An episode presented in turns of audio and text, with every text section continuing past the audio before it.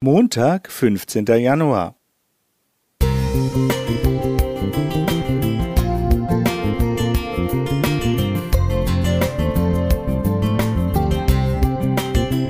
Ein kleiner Lichtblick für den Tag.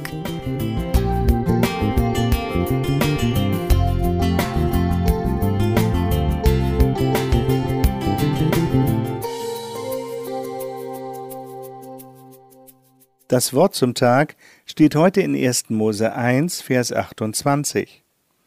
Und Gott segnete sie und sprach zu ihnen, Seid fruchtbar und mehret euch, und füllet die Erde und machet sie euch untertan, und herrschet über die Fische im Meer und über die Vögel unter dem Himmel und über alles Getier, das auf Erden kriecht. Als Gott die ersten Menschen erschuf, machte er sie zu Herrschern über die Tiere. Er gab ihnen Macht. Das klingt bequem und angenehm. Aber Macht kann auch missbraucht werden. Davon können die Tiere auf unserem Planeten unzählige Klagelieder singen. Die gute Nachricht Bibel gibt den Andachtstext so wieder. Ich vertraue sie eurer Fürsorge an. Ein fürsorglicher Herrscher kümmert sich um seine Untertanen und sorgt dafür, dass es ihnen gut geht.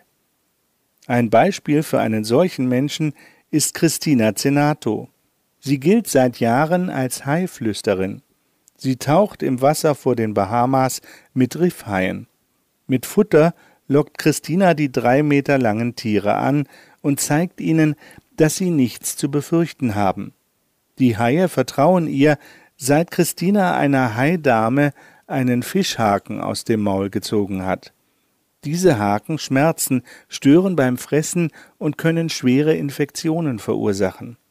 Sie verkürzen das Leben der Haie. Mehr als 300 Haken hat Christina in den letzten 15 Jahren aus Haimäulern entfernt. Inzwischen kennen die Haie ihre Helferin und sagen es durch Hormone und durch Körpersprache anderen Haien weiter. Sobald Christina damit beginnt, Haken zu entfernen, kommen neue Haie und bitten um Hilfe. Dann lassen sie sich streicheln und legen sogar den Kopf in ihren Schoß.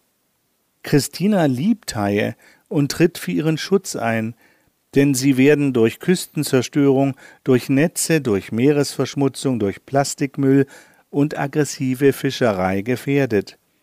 Dabei sind es sensible und kluge Tiere, die der Schöpfer mit acht verschiedenen Sinnen ausgestattet hat. Sie erkennen Christina am Hautgeruch, sie nehmen sogar ihren Herzschlag wahr und spüren ihre Atmung.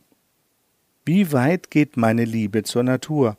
Bin ich bereit, Tiere zu schützen, oder unterstütze ich ihre Ausbeutung? Respektiere ich ihre Rechte und ihren Lebensraum?